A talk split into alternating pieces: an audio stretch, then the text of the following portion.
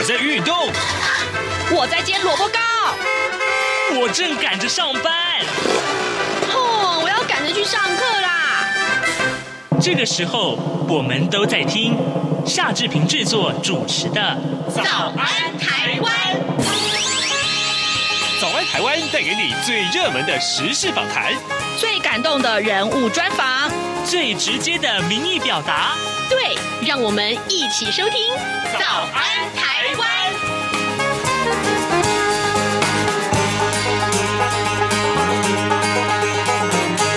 早安台湾，我是夏志平。今天是二零二二年的十二月十二号，星期一。哎，今天我们要带您来回顾啊，这一整年了，台湾的房地产市场的一些重大的事件，或者说是未来还这个。明年就要来临了，呃，会有哪些个趋势呢？待会儿呢，志平要为您连线了高力国际公司。呃的这个董事黄书卫，我们请书卫呢跟大家来聊聊房地产话题。我相信呢，大家都会想说，哎呦，那个房地产为什么最近哈这个变化这么的大呢？好，好啊、待会儿跟呃书卫连线。那志平呢，呃，在跟书卫连线之前，我们有一点点时间了，跟大家说一说各平面媒体上面的头版头条讯息。首先，我们来看到是《自由时报》，《自由时报》上面看到是保险业现水深火热。但是呢，宝安基金却花了五点二二亿去买豪。办啊，就是这个呃，这个呃豪宅的这个办公室啊，那么惹出了争议。不过呢，《自由时报》头版啊上面另外这一则新闻，我是更感兴趣啊，就是中国的进台湾的禁啊，禁止的禁进台湾的两千四百零九件食品进口，那么有超过一千八百件的这个业者啊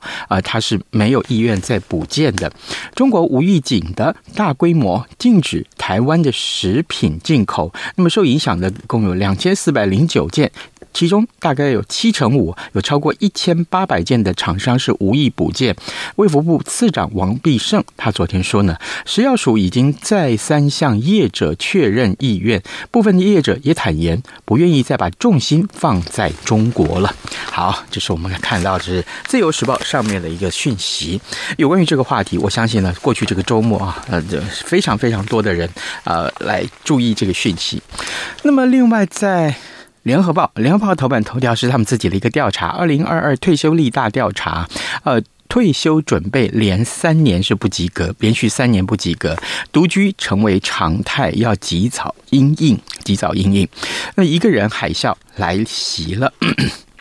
我们来看看《联合报》这个内文，《联合报》退休率大调查迈入了第三年，去年推出了退休准备指标二点零，六种动物测验你的退休率。那到现在有超过五千个人登入会员去填。答案啊，结果发现呢，这群主动关心自己退休人这个呃退休力的人呢，呃，退休准备平均是五，他的分数有一个分数是五十九点三分，还比去年的五十七分是好一点，但是呢，也比二零二零年全民平均五十四分是更高，但是呢，哎，注意哦，哎。都没有达到六十分啊，这是及格的分数还没有达到。那如今疫情冲击啊啊，这个其实还没有完全停止，又遭到了这个通膨的压力，更增添了退休准备的难度跟挑战。另外，《联合报》头版为您关注的世足赛的这个呃四强已经出列了，法国是最被看好的啊，挑战队史上的第三冠。但是呢，呃，克罗埃西亚也是去上一届的亚军，要继续要要拼出这个惊奇的成绩来。但是另外两个，一个就是阿根廷，美洲封王的希望，而摩洛哥啊，就是非洲首度闯进了四强赛。这是我们看到《联合报》上面的重要新闻。另外呢。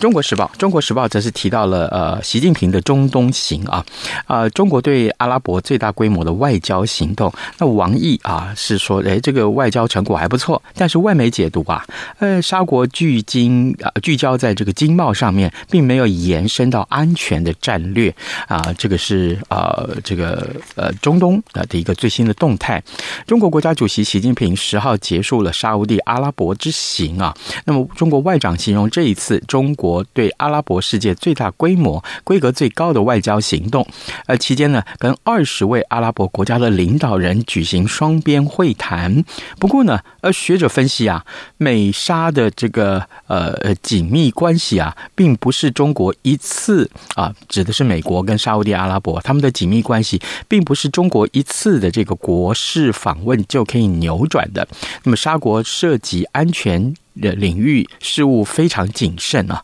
好，这是我们看到《中国时报》上面的头版头条讯息。当然，另外《中国时报》的头版也为您关注世足赛的四强。好的，现在时间是早晨的七点零五分三十三秒啊，我们要进一段广告。广告过后呢，马上就跟书卫连线喽。从两岸、国际、历史文化与财经等角度透视中国的，这样看中国节目，每周一到周五晚间九点三十分到十点，在中央广播电台播出。如果您对这样看中国节目有任何收听想法或意见，欢迎寄信到台北市北安路五十五号，也可以透过电子邮件的方式。节目有两个信箱：二零二零 at。r t i 点 o r g 点 t w，或是二零二零零二零三 n e w s at gmail dot com。再次谢谢听众朋友们的收听与支持，请持续锁定每周一到周五晚间九点三十分到十点播出的《这样看中国》节目。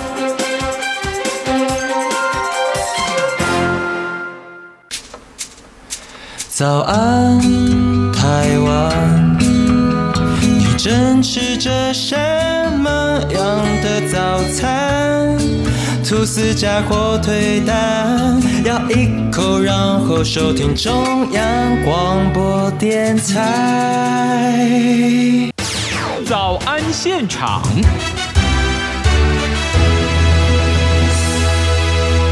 这里是中央广播电台台湾之音，您所收听的节目是《早安台湾》，我是夏志平。哎，我们来来关注一下房地产市场好不好？呃，其实啊，真的过去太多人问志平说：“哎啊，现在要不要买房子啊？能不能买房子啊？可不可以啊？”哦，这个我说啊，如果有需求就买啊。啊啊啊！这问题是他们担心说，那接下来房价会不会往下掉？好，那你真的是你问我就问到盲人一样。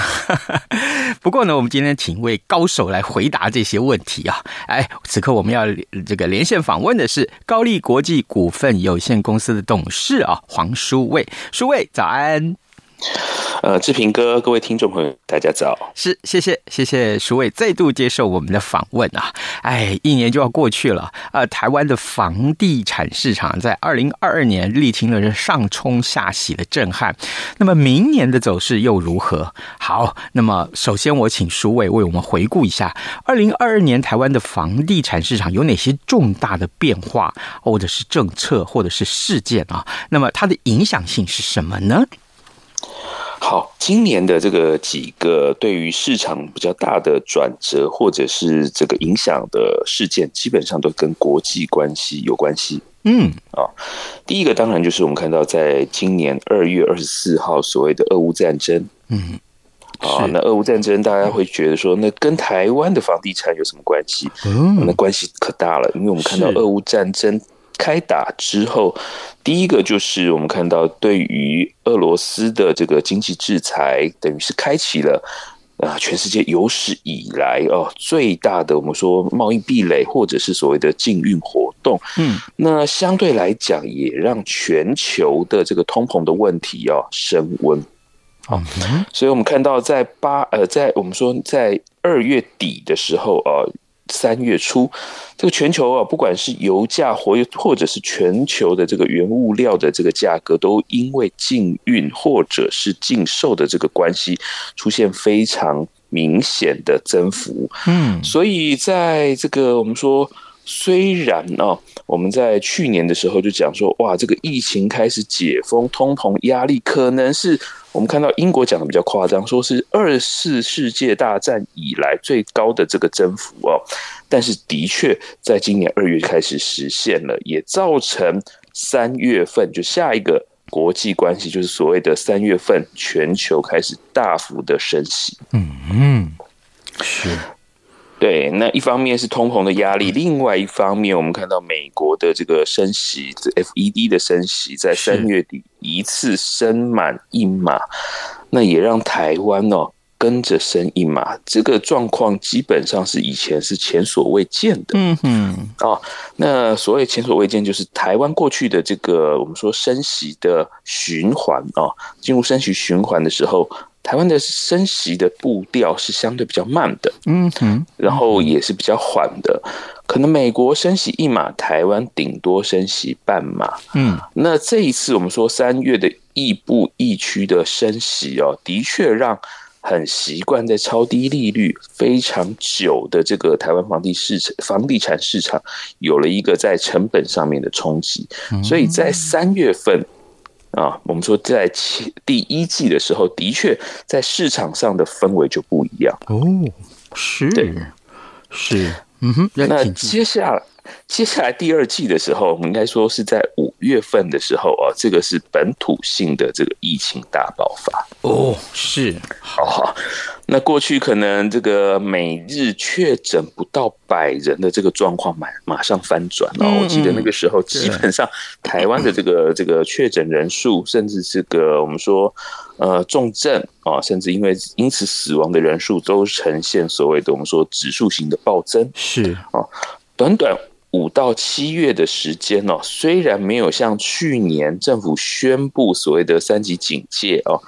但是实际上影响到市场，不管是信心面，嗯啊，或者是经济面的直接冲击，也对房地产市场哦，等于是在压下另外一个重大的这个我们说未爆弹。嗯，所以过了五月、六月、七月开始。啊，尤其是六月的时候，我们说 FED 又升息了。嗯，啊，它基本上是五月、六月都升息一次。台湾在六月又升息了半码。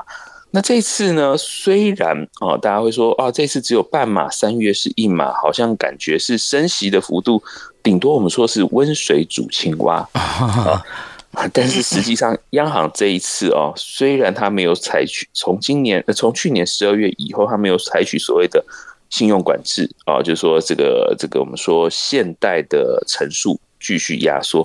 但是他在六月的时候开始做所谓的存款准备率的调升，嗯，而且他一次调升了一码，嗯，等于是资金一方面它的使用的成本，就是我们说价格的部分被拉高之外，另外一方面就是资金可使用或者是在外面流通的量。已经被收回了，嗯，所以台湾从五六月，尤其是六月升息升准之后，房地产市场开始出现一个明显的下弯。在下一次升息，就是九月之前的八月，我们看到升息跟升准的压力，还有它的这个呃，我们说它的呃压抑效果已经出来了。嗯哼，因为我们看到。台湾的房地产所谓的交易量的部分，在年增率在六都已经开始出现衰退，而且这基本上是一个往下走的滑坡。嗯哼啊，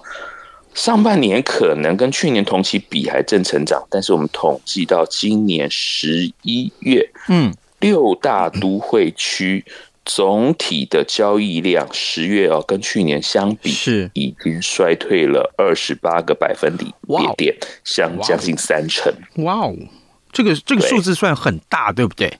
非常大，尤其是有几个指标城市，例如说台中，已经对。它的交易量跟去年同期比已经少了四个四成。哇哦，啊，然后再来是第二名叫做桃园，嗯，桃园少了三十七趴。然后这几年最热的高雄也少了三十一个百分点，所以市场上的确开始在量的部分出现修正。嗯哼，当然我们刚刚讲八月还有一个重要的转折点，除了我们刚刚讲升息成准，八月的时候，我开玩笑讲啊、呃，有一个这个凌晨，有一个这个应该是半夜吧，嗯，有一台飞机飞到这个松山机场，全台湾都在看直播。裴洛西，对，嗯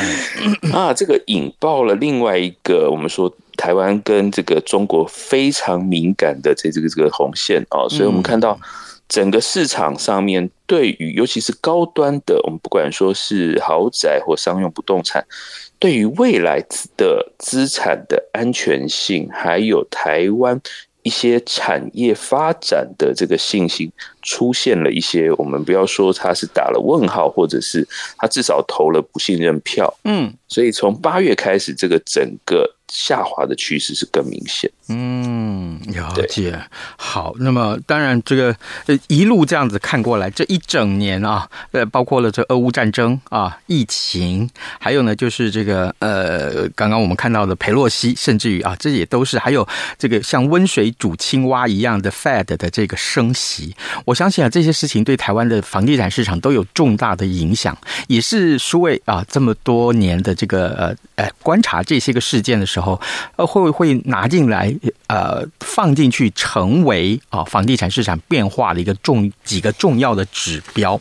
可是，我我我们是不是把？啊，特别要把这几个现象拿出来分析啊。其一啊，就是呃，像美国的这个联准会的升息，我我我我有些听众是问我啊，他说，那升息跟房市的关联是什么？那联准会的升息最近算是缓和了哟，哦，那是不是呃房地产会有一些喘息的机会呢？好。那首先第一个，呃，如果从后面这个答这个题目开始问哦，最近的这个联准联准会的这个升息步调或者是预期，嗯，开始在收敛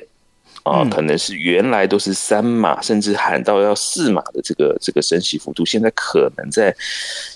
这个礼拜。十五号的那一天啊，可能从原来的过去的三码，可能会收到两码的这个调整幅度啊。那另外一个，我们看到通膨啊，或者是美国的这个部分啊，美国的这个消费者物价指数，甚至是个人消费者物价指数的成长率开始趋缓了，会不会是通膨？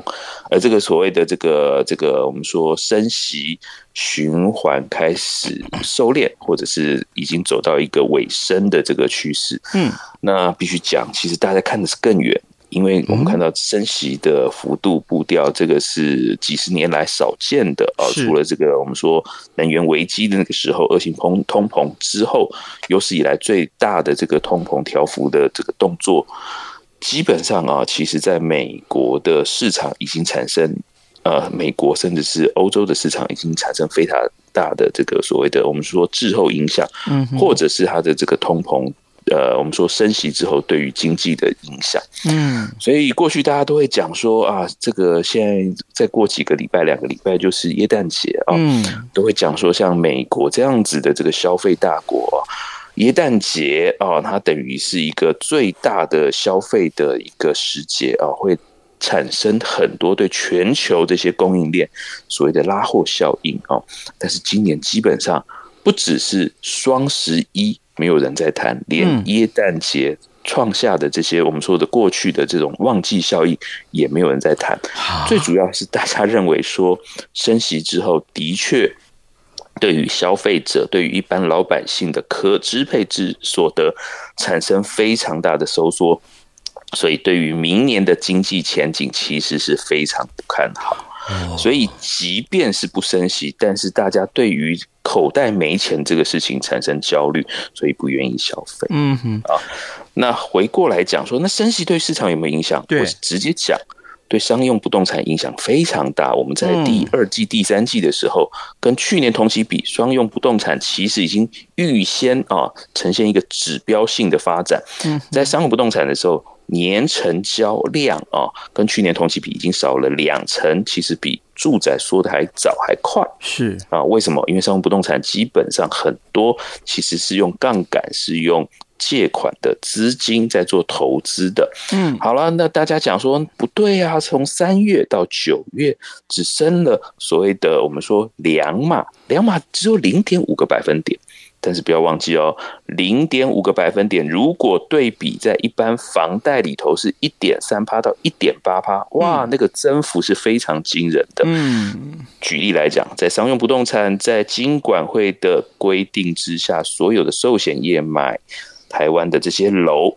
它基本上它的这个租金回报率，在三月调升这个利率之前。它的标准是二点零九五趴，嗯，只要租金年租金满足二点零九五趴的话，他就可以跟金管会交代，他就可以买这个房子，嗯。但是到九月中之后，所谓的二点零九五趴，直接已经慢慢缓步增加到二点五九五，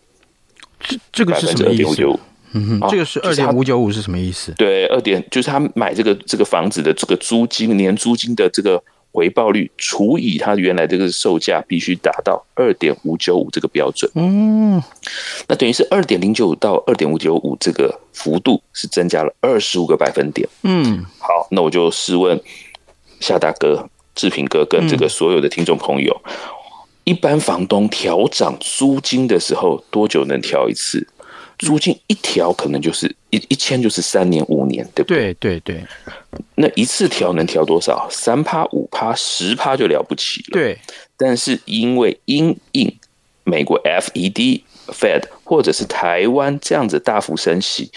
哎，不好意思啊，半年内啊，这个房东啊，如果他的底气不够的话，嗯，他可能要要求他的房客要调租二十四到二十五个百分点，才能满足主管机关的要求，那谁受得了啊？所以整个商用不动产的市场买盘，尤其投资盘，全部收缩。哦，对，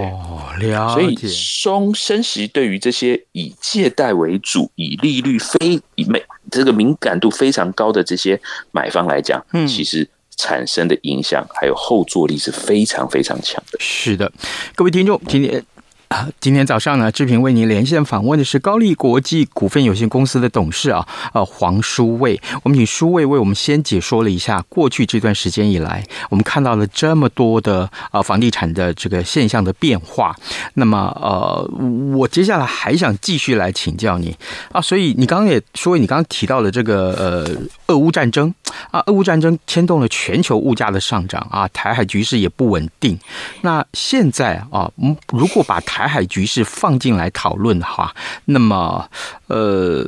对台湾的这个房地产市场的影响是什么呢？呃，会有两个层面。第一个当然就是我们刚刚讲的，对于一些这个资产分配，嗯，啊、呃，这些这个富豪来讲，它会有直接的影响啊。它可能是过去两三年因为这个国境封闭的关系啊。他没办法出国，然后钱啊，我们说无限 QE，他的这个财富或者他是现金又增加这么多，股市又大好啊。那他那时候我们看到两年前呢，应该说从两年前开始，在台湾的豪宅市场大大热，嗯啊，他们基本上就是把这些钱堆到这些这个豪宅市场去，嗯，好了，那从我们看到我们说年终之后，哎。呃，各国已经开始纷纷解封，反而是台湾进入一个本土性的这个疫这个疫情的恐慌之后，我们看到这些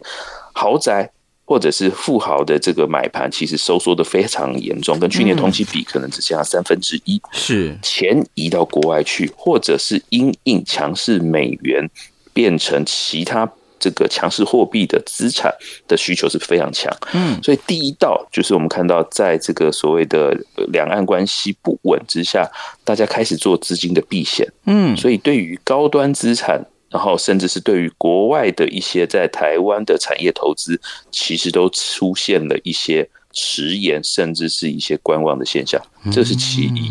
那第二个呢，我们看到也跟最近啊，这个我们看到。非常风光的台积电到美国去设厂 也有关系，哦。所以大家对于呃中共啊中国大陆情势的变化哦，其实也开始出现了一些产业布局的重新思考。嗯。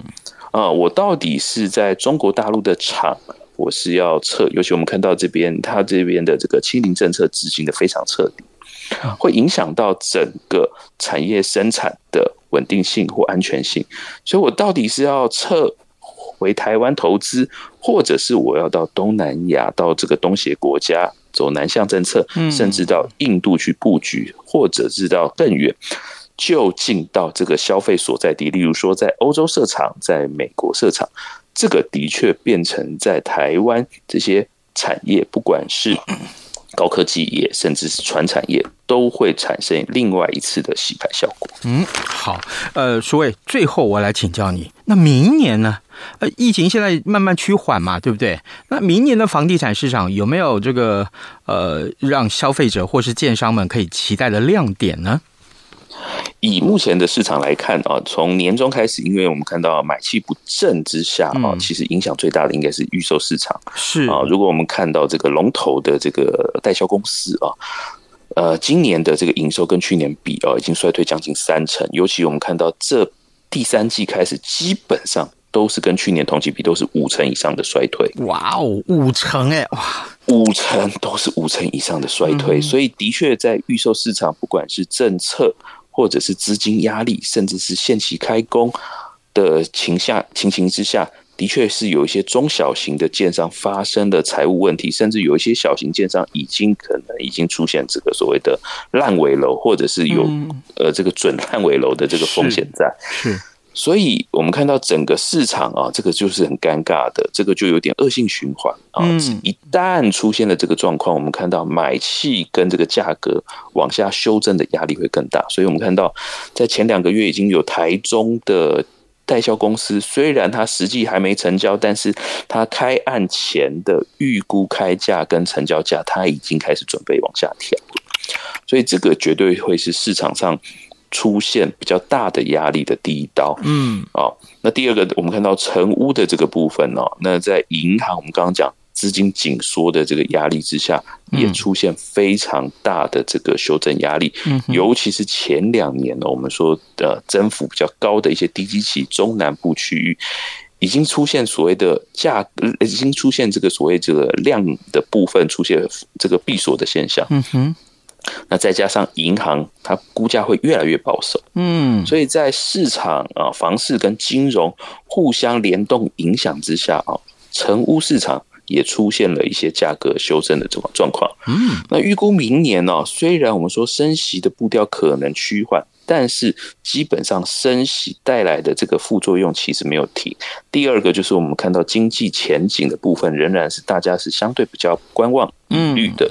所以一般认为说整体的交易市场的气氛是相对是比较淡的。嗯，所以不管是整个交易交易气氛，或者是落实到整个交易的数字来看，明年的状况来讲。量缩的这个条件是不能避免的，嗯，但是价格修正可能就要看区域跟产品了。是好的，呃，量缩是不能避免，但是每个地方的这个价格啊，因为这个各地方的建设不同，所以呢，可能那个是可以另外再来呃做仔细的观察。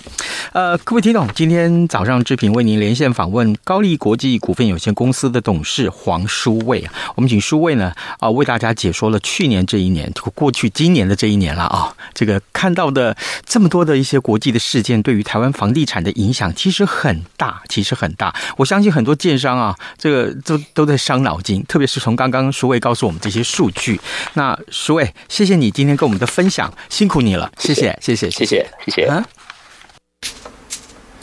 早安，台湾，你正吃着什么样的早餐？吐司加火腿蛋，咬一口，然后收听中央广播电台。早安，报马仔。